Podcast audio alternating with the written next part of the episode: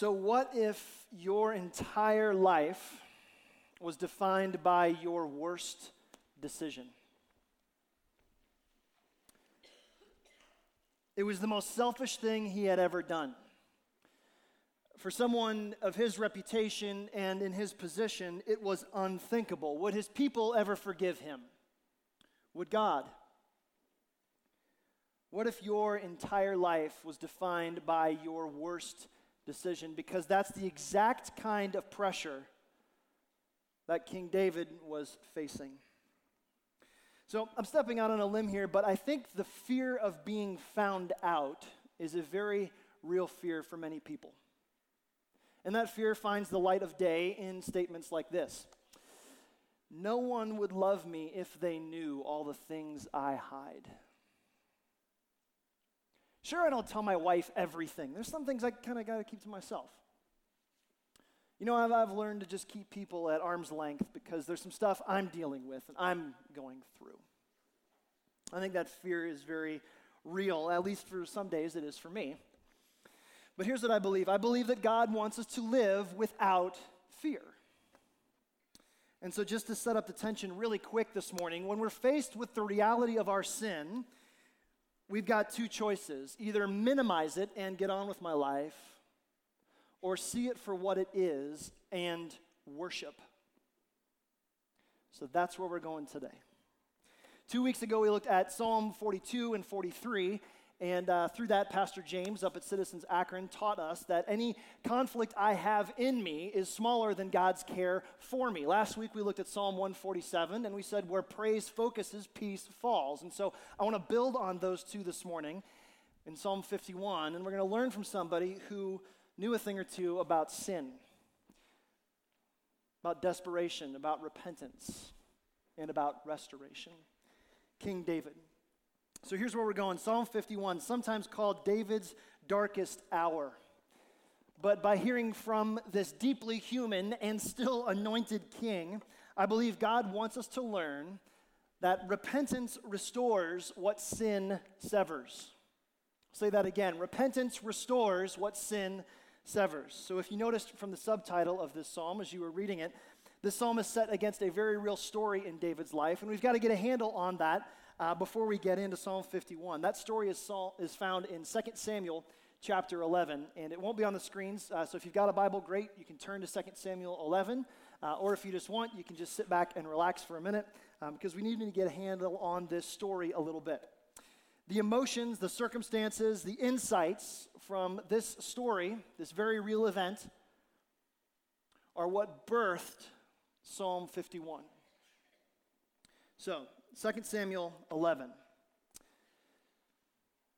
In the spring of the year, the time when the kings go out to battle, David sent Joab and all his servants with him and all of Israel.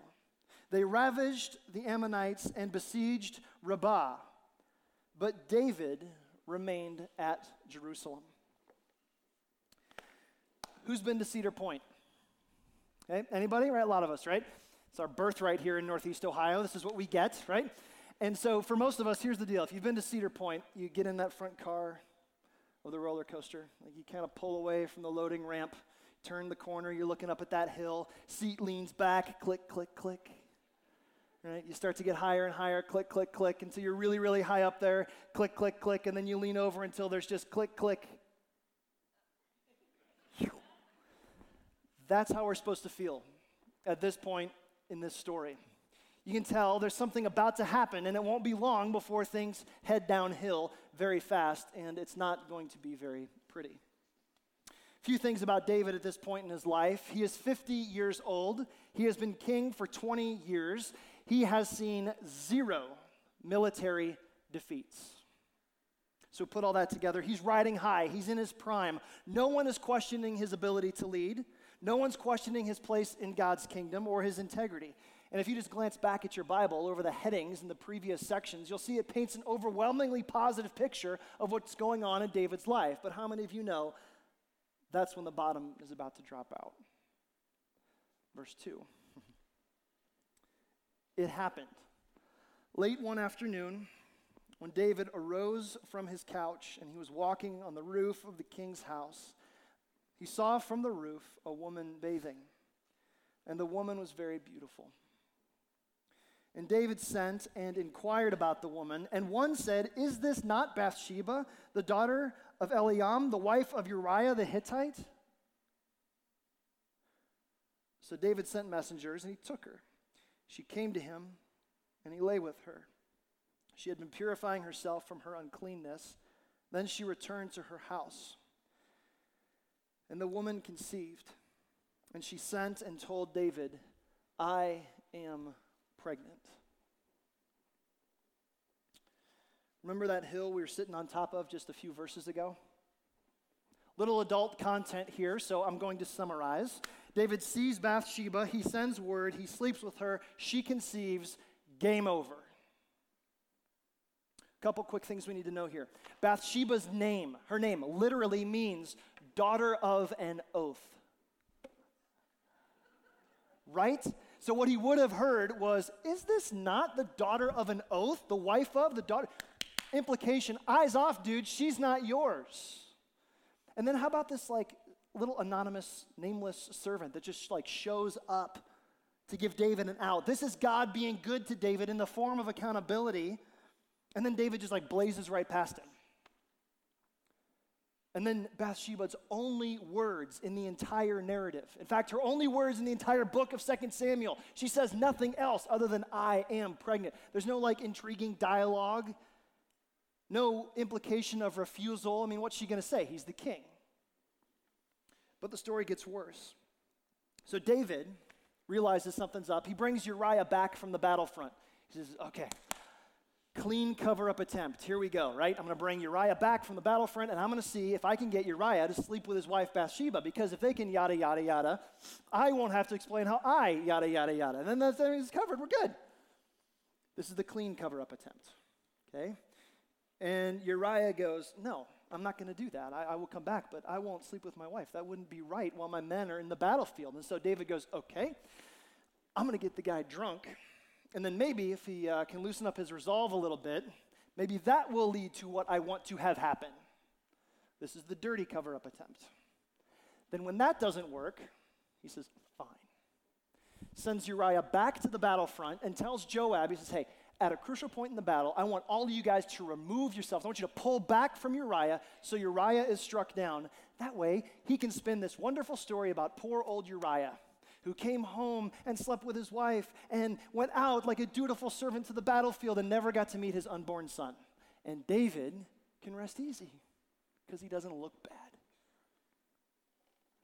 And then, in a weird, sick twist of authority, David, this man after God's own heart, this giant slaying, psalm writing shepherd boy who's like every other page of like children's Sunday school coloring books, invites Bathsheba back after he kills her husband.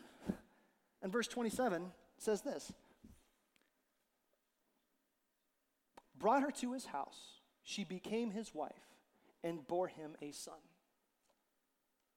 And so if you're here and you're going like, I feel sick, you should, because this is terrible.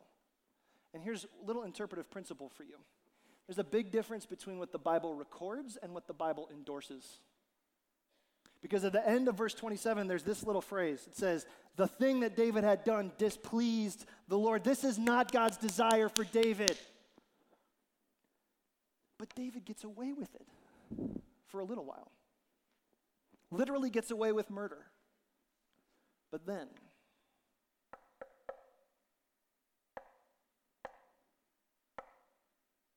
chapter 12. God sends Nathan the prophet to David. Here's what happens Nathan came to David. He said to him, There were two men in a certain city, one rich man, the other poor. The rich man had many flocks and herds, but the poor man had nothing but one little ewe lamb which he had bought. And when he brought it up, and it grew up with him and with his children, it used to eat of his morsel and drink from his cup and lie in his arms. It was like a daughter to him. Now there came a traveler to the rich man, and he was unwilling to take from his own flock or herd to prepare for the guest who had come to him. But he took the poor man's little ewe lamb and prepared it for the man that came to him. How's David respond to this little subversive parable from Nathan? David's anger was greatly kindled against the man. He said to Nathan, As the Lord lives, the man who has done this deserves to die. And he shall restore the lamb fourfold because he did this thing and because he had no pity. And Nathan said to David, You are the man.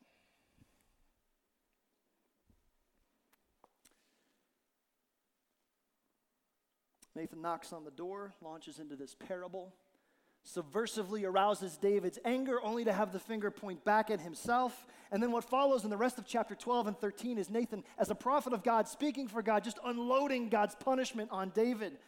He says basically, like just to summarize, remember that roller coaster you were on, David? You're never going to get off of that sucker. Your family is going to be after your throne. There's going to be conflict with your kids. This is not going to go well for you, David. But God will still use you according to his sovereign purposes. Welcome to leadership, buddy.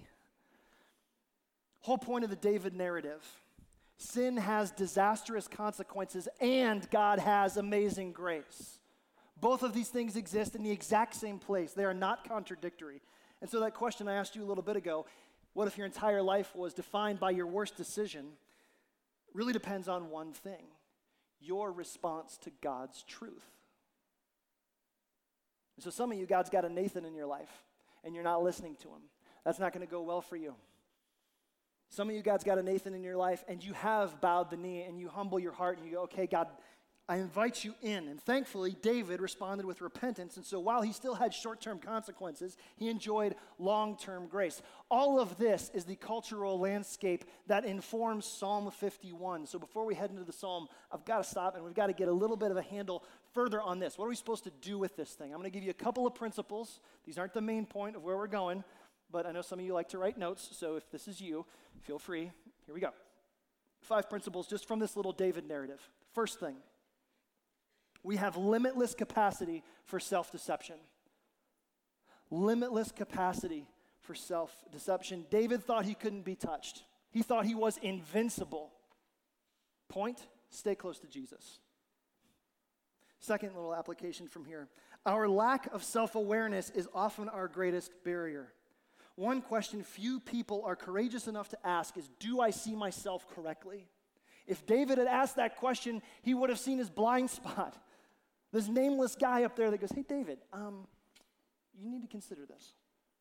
Third thing success can mask a heart of selfishness. David was wildly successful. He's 50 years old. He's been a king for decades, zero military defeats. The dude is rocking, inwardly imploding. How is that possible? Because success outwardly does not always equate to inward faithfulness. Fourth principle tasting sin does not satisfy your craving, it intensifies it. This is probably the most immediately applicable principle that we can get from this David thing. Like, don't taste sin. It doesn't make it go away, it actually makes you want more. It's the way sin works. So don't stink and touch it. And then the last thing before we get to Psalm 51, and this is huge. When you remove yourself from accountability, you open the door to moral collapse. God put this dude on the porch to go, hey, David, isn't this? And he's like, yeah. Point. You cannot do this Christian life alone. A Christian outside of community is a Christian about ready to fall. It's the way sin works. So, all of that is preamble to Psalm 51. I'm aware of my time, believe me. Psalm 51 is a gift to us because it is a window into what God can do with a truly repentant heart. So, back on track, Psalm 51, blank filler types. Here you go. Three ways that repentance can restore what sin severs. Here's your first one repentance restores our relationship with God. Go back to Psalm 51 and look with me in verse 1. Have mercy on me, O God, according to your steadfast love, according to your abundant mercy. Blot out my transgressions, wash me thoroughly from my iniquity, and cleanse me from my sin. For I know my transgressions. My sin is always before me. Against you, you only have I sinned and done what is evil in your sight, so that you may be justified in your words and blameless in your judgment. Behold, I was brought forth in iniquity. In sin did my mother conceive me. Behold, you delight in truth in the inward being, and you teach me wisdom in the secret heart. David's first words are beautiful here. He goes, Have mercy on me, O God. That noun mercy is a really old word in Hebrew, and it means to bow down or to stoop to show favor to someone. The best thing I can think of is it's like a father who does this, and he looks at his son, and he grabs him and he says, I've got you. It's going to be okay. And that's what David is pleading for. He's like, God, please be merciful. Would you condescend to me? Would you come down to me? This is a wonderful juxtaposition of confession of sin and confession of belief in God's goodness. These two things that exist.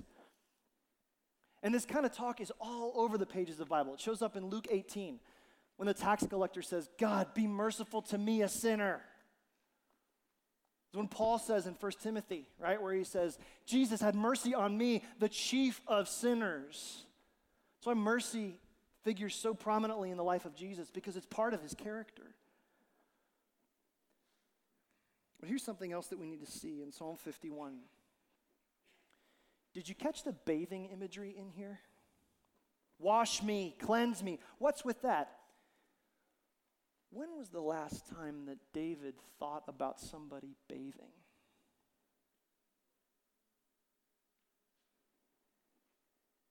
David is linking his confession with the sin that broke him. He's making it his. And that's a huge insight into repentance. In order for repentance to happen, two things must be in place, right? Here they are two things. First thing, a deep personal conviction about the gravity of my personal sin, my responsibility for the sin and the hurt that I caused. Me. But then also a rock solid belief in the goodness of God, His inclination toward me, His love for me, His bent toward mercy. Here's why Christians don't repent, okay? It's why we don't like this. Two reasons. Okay? One could be we have a weak view of sin. We call it a mistake or like an oops, a momentary lapse of judgment, a mistake. I was just immature. Something I should have known better about. Like, no, it's sin. I broke God's law. And I don't like to grind on this so hard because it doesn't make this a very feel good message, but I got to put it out there, and here's why. Small sins lead to small saviors. When you minimize sin, you minimize Jesus. We need a deep conviction about the personal ownership behind sin. My sin. I have blown it. But then, secondly, maybe some people have the opposite problem. They have a deep conviction about the personal ownership behind their sin, but their view or their opinion or their feeling of the goodness of God is not rock solid. It's like this like flimsy little house that's like perched on the edge of a cliff. And if I add like one more straw to this twig house, it's all going to come down crashing and God's goodness is going to implode because he can't possibly love me. That may be people, right? That may be you know, your dad or your mom, that may be your ex-spouse, that could be your boss or somebody you work with, but it's not God. That's why David says, Be merciful to me. How? According to your compassion. God's goodness to me ensures my safety to come to Him. One of the devotional tools that I like a lot, um, some people ask me, like, you know, could you recommend a devotional tool? And I recommend this one for you. It's called Morning and Evening. It's by Charles Spurgeon. It's, it's an old one, it's got some great language in there. Here's one thing I want to read to you. I think it gets this, this tension really well. Jesus is a greater Savior than you think him to be when your thoughts are at the greatest. My Lord is more ready to pardon than you are to sin, more able to forgive than you are to transgress. My Master is more willing to supply your wants than you are to confess them. And here's the kicker never tolerate low thoughts of my Lord Jesus.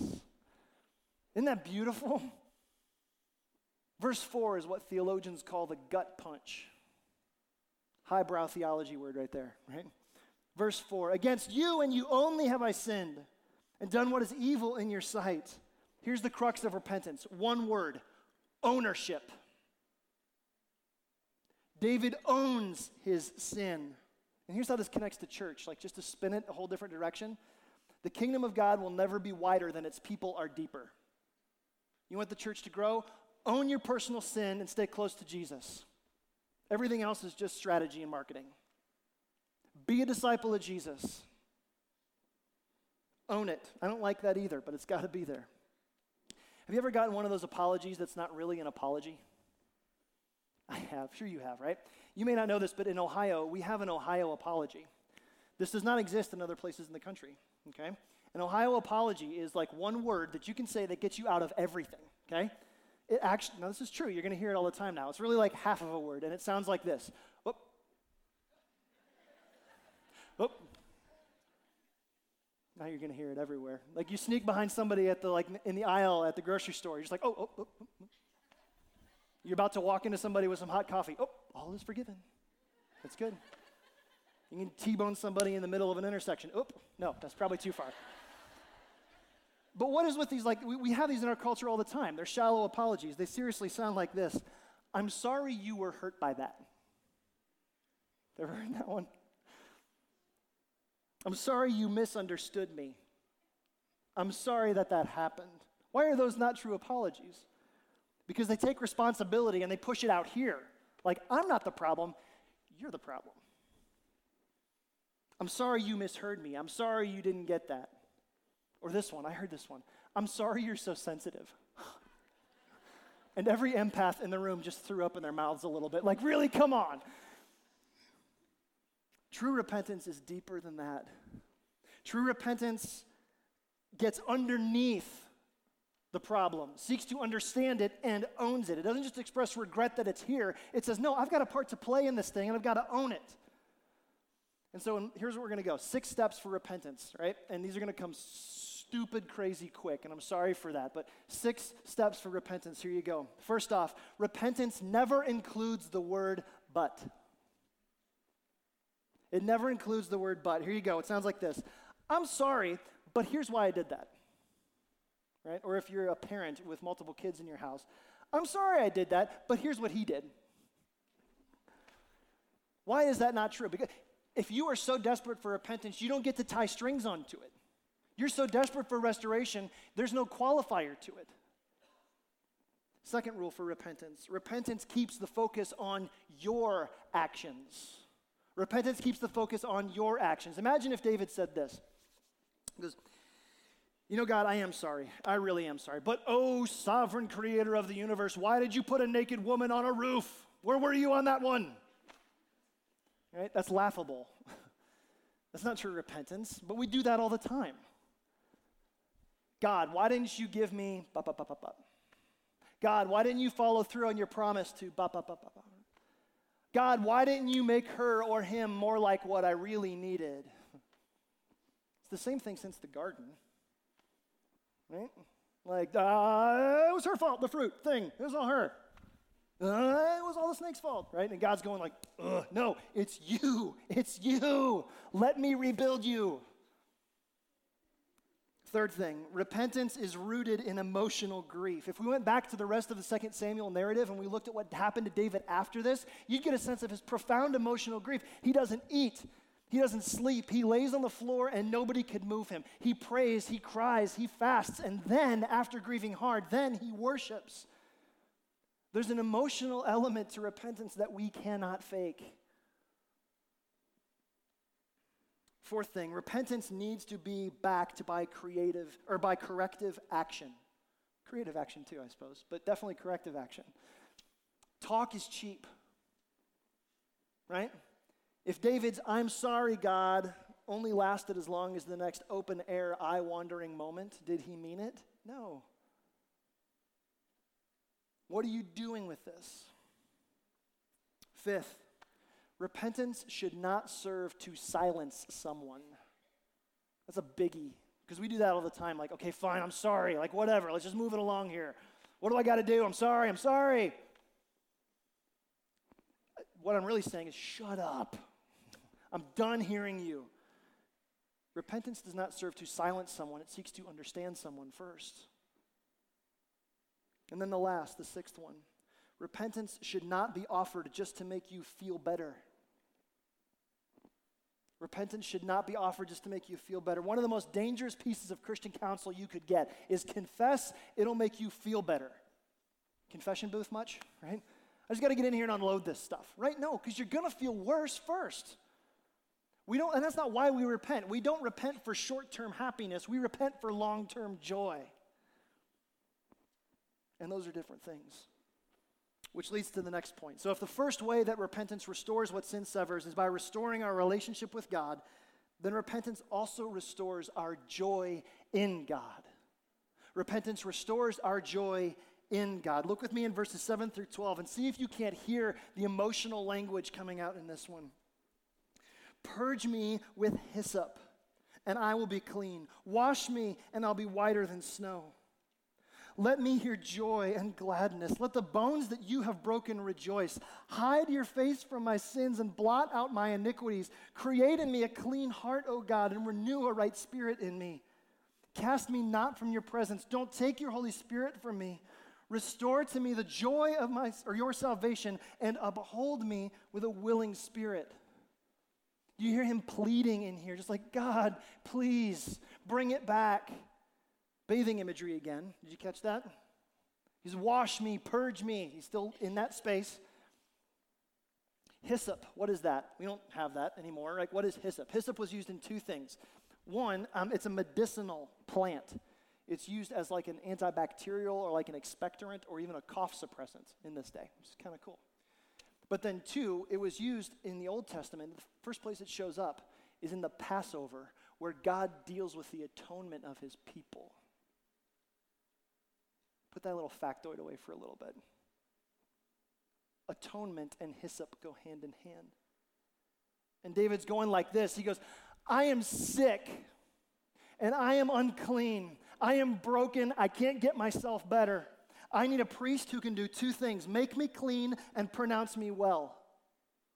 We'll come back to this in a little bit. But David's asking for a couple of things here. I want you to see him in the text. He's asking for forgiveness, verse 7. He asks for joy, verse 8. He asks for communion with God in verse 10. And then he asks for divine favor, verses 11 and 12. And he just unloads and he goes, God, here's what I want from you. But here's what's inter- interesting to see with all that. Although David is obviously very desperate, he's also being really bold. He's not just asking God to be merciful, he's actually asking for more.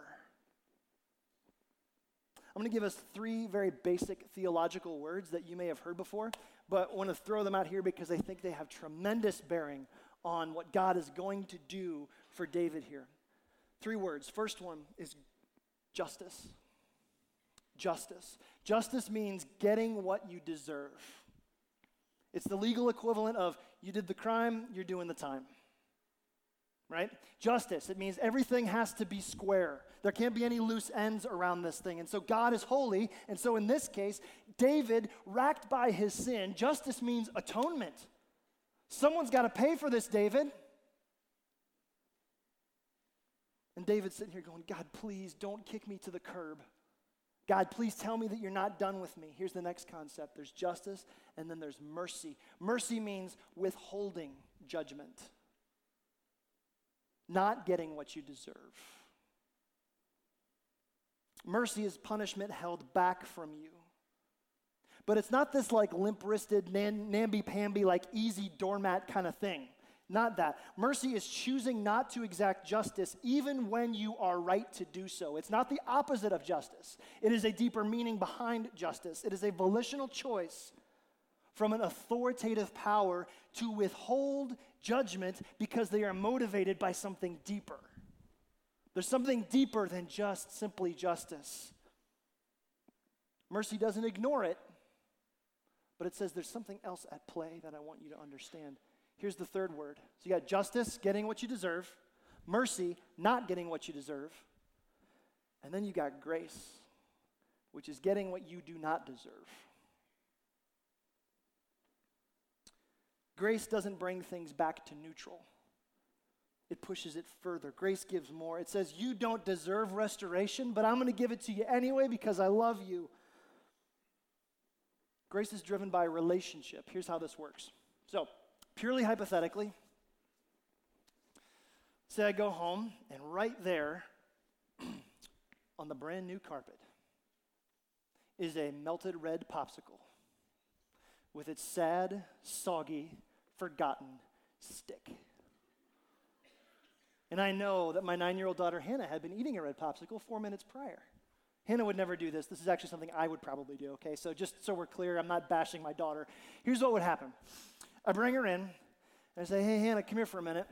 And she goes, Yeah, Dad. And I point, and she goes, Busted. Justice says, You know you did something wrong, right? And you deserve punishment, right? Mercy says, I was going to send you to your room, but I'm not going to. I'm going to withhold that from you. Grace says, I'm stepping in and I'm going to clean it anyway. And then I'm going to take you out for ice cream. This is not a manual for parenting, this is a metaphor for grace. Okay, so children, watch your popsicles, especially on the carpet. Be mindful of those kind of things, right? But here's the point How is Hannah feeling if, like 15 minutes later, me and Mandy and her are over sitting at Handel's, because of course, Handel's with Superman ice cream. We're sitting there. How is she feeling at that point? Restored.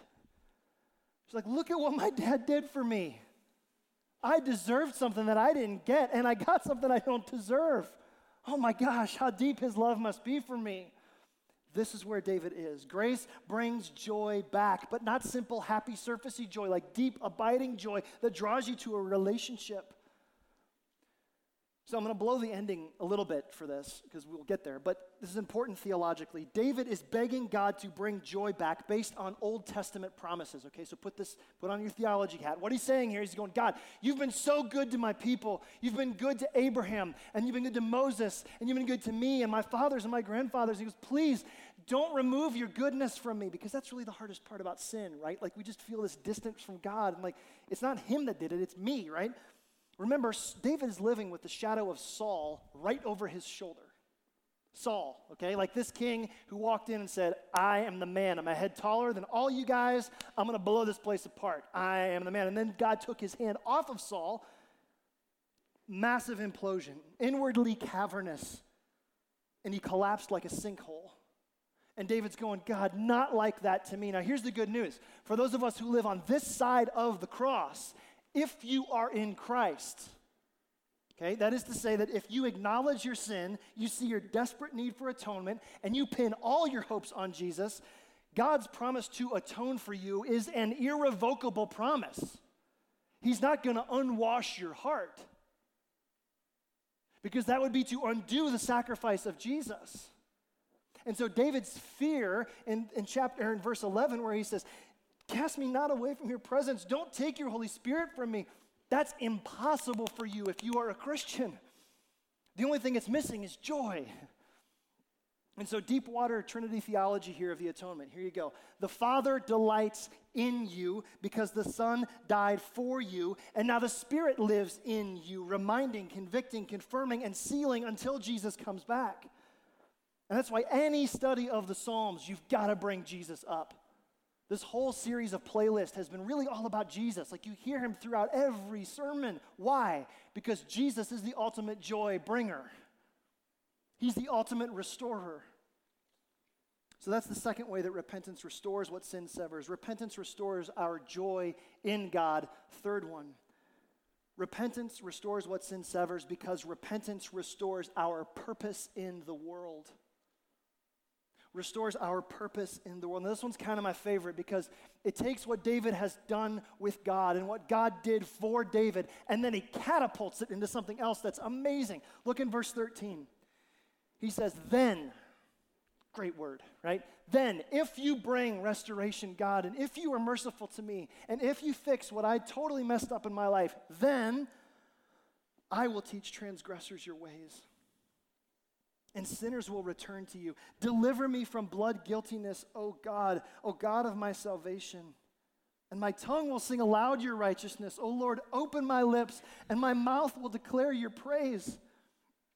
And then he has this like great little bit about what sacrifices and delights God is really like. Here's why this is striking to me. David sees the ultimate result of his restoration as mission. His restoration is bigger than him. So David's going, Yes, I want my relationship with you restored. I want my joy in you restored, but I want them to point somewhere. I want them to point to people who are so desperate to know about you. David realizes that there's been a separation, and he goes, God, I've wounded it. I got it. I own it. It's mine. But then he wakes up and he says, There's other people who feel the same way. This is a broken world. Sin is a big deal, and I can't minimize it. David realizes he can't live the way he's supposed to live with a double life. And he goes, I got to tell everybody about this merciful, gracious God that I serve. And if you would let me, God, this is his prayer, if you would let me, could my story be a trumpet for your grace and your goodness to broken things? Here's the point inward transformation seeks outward expression. Inward transformation seeks outward expression. Here's all that means a restored sinner is the most powerful voice for God's goodness. It isn't me from this stage. It isn't a sermon from somebody online. It's not a book you read. That is not how we talk about God's goodness. It is the restoration that God has done in your heart, extending to people that you know and people that you are broken for. When you are transformed by Jesus, if, that, if you're in this room this morning and that's happened to you, you instantly become a missionary wherever He has placed you. And that may mean like packing your bags and selling off your stuff and quitting your job and moving to China. It may mean that. Or it may mean praying with your spouse and act, asking forgiveness. It may mean like crossing the street and praying with a neighbor who's going through a rough time. It may mean seeking relational restoration with that family member where things have just gotten super tense. All of that is tied back to the goodness of God. Regardless of where it happens, mission always looks risky, but it's always true to who you are. Repentance has had its full effect when shame and guilt and fear and embarrassment and shadow are converted to love and gratefulness and confidence and mission and light. Because all those fear things, those are all about me. And all those other things are about Jesus and his kingdom. Missionary zeal is built on transformed lives.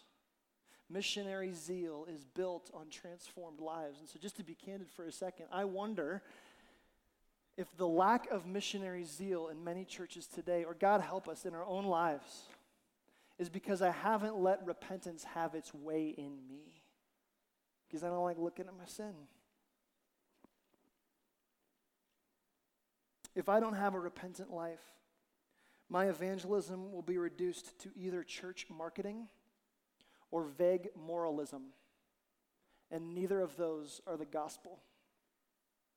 Church marketing sounds like this Hey, here's a list of 20 things going on at my church. Here's why you should come. When can you get there? Right? That's not the gospel. That's marketing. And I don't want to turn you into marketers. Vague moralism says, oh, you just got to fix some stuff up in your life and be good. That's not the gospel. Mission driven gospel sounds like this. There's three things. I'll just give it to you super quick. Here's who I was, Here's what Jesus did. Here's how I'm different. Super simple. You look in the New Testament, that shows up over and over and over and over again. Here's who I was. Here's what Jesus did. Here's how I'm different. That's super scary, though, right? I'd rather just hand you a pamphlet. Instead, I got to hand you my heart. And one detail that's just easily overlooked in this whole thing Gospel driven mission doesn't just talk like that, it listens like that. We are gospel speakers, we are also gospel listeners. So that's the third way that repentance restores what sin severs. Repentance restores our purpose in the world. What if your whole life was defined by your worst decision? You want to know how David's story ends? You can read about it in 1 Kings, like chapter 1 and 2. David is on his deathbed. He calls his son to him. I'm going to summarize. Here's what he says He says, Get right with God. He says, Not here's my 10 strategies for growing a kingdom. He says, No, do what God told you, and there will always be a king on the throne. Heartbreaking reality. Generation after generation of David's family tree blew it. Family rages, kingdom divides, people are deposed and carried away into exile with hooks on their jaws. But if you look further in David's family tree, if you get past the exile, past the divided kingdom, past the rebuilding, past the 400 years of silence, if you look further, you'll find your way to a stable with a couple who's about to give birth to a baby. And this baby would change everything. Because this baby would grow up and take nails through his wrists and through his ankles, and he would hang on a cross, and he would bleed, and he would make atonement for all of us because his Father loves you. I'm struck by the reality that we're sort of where we were last week, right? and so the band's going to come up, and as they do, I want to invite you to think about something. So, nice, like three point sermon, right? Little blanks, everybody feeling tight. But here's the thing, right? There are some of us here this morning where we're stuck. You go, I don't believe that God could love me because of all the stuff that I've done. I almost said something else there. all the stuff that I've done. And here's my word is that no, he absolutely does, right? It's why we make much of Jesus. it's because I got nothing else to hide behind but the cross. And then there's others who go, you know what, I believe that, but like joy is like a distant memory. And it, I had joy maybe a long time ago, but I don't have it now. And then maybe there's a third group that go, you know what? Maybe I've got my relationship, I've got my joy, but I'm hoarding it, and I don't know what to do with it. And so here's my hope for you. We're going to sing this song called In Christ Alone. And I love it because it basically pins everything on Jesus. It says, I got nothing. That's the subtitle if I had to subtitle it. Let's pray. Father God, you are undoubtedly good to us. You are merciful toward us. You don't give us what we deserve. And then you're gracious to us. You give us what we don't deserve. And all of your justice was pointed at your son who didn't need to die, but he did. What a wonder your love is. So, for us in this room, God, as we sing, I pray that these words would be true. I pray these words would be absolutely where our hearts are that we have no other hope other than Christ. Father, we love you. In Jesus' name we pray. Amen.